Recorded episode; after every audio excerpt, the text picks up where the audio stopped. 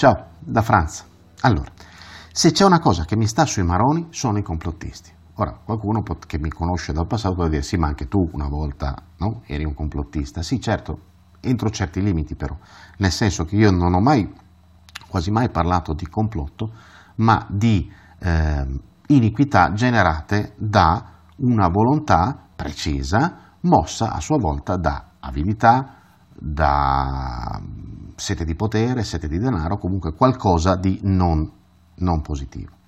Il complottista invece è quello che vede il complotto dietro ogni cosa e eh, nel fare questa cosa si, mette insieme eh, di, di, tutto, no? fa di tutta l'erba un fascio e quindi troviamo all'interno della stessa teoria di complotto eh, la terra piatta e la questione sul fatto che l'alimentazione a base carnea è dannosa.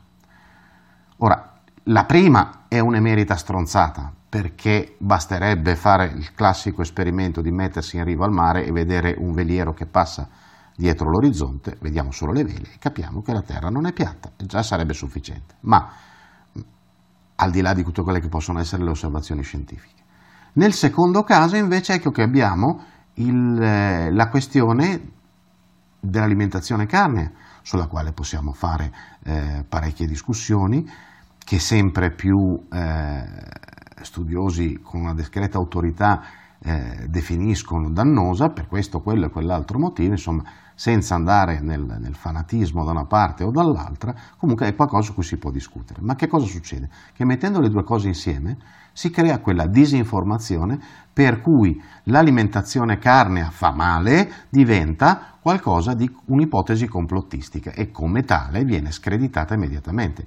Ma non solo, eh, diciamo, nell'ambito del complottista che ha fatto di tutta la fascio, ma anche di coloro che magari avrebbero una discreta preparazione in materia e potrebbero dire la loro e quindi dimostrare questa cosa e quindi magari avrebbero la possibilità di cambiare le cose. Ecco, a furia di fare i complottisti cosa succede?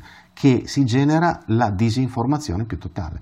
Generando la disinformazione si dà la possibilità a chi e non stiamo parlando di complotto, ma a chi non desidera che una certa eh, un certo concetto prenda piede una certa verità venga a galla, di attribuirgli l'etichetta di complottismo o di teoria strampalata e a deriderle, delegittimare chiunque si eh, muova verso questo tipo di, verso questo argomento. Ecco perché mi stanno sulle palle i complottisti, perché anche considerando che siano in buona fede, in realtà fanno esattamente il gioco contrario di quello che vorrebbero fare. E io non sono così sicuro che questa cosa in molti casi non sia prettamente voluta. Hm?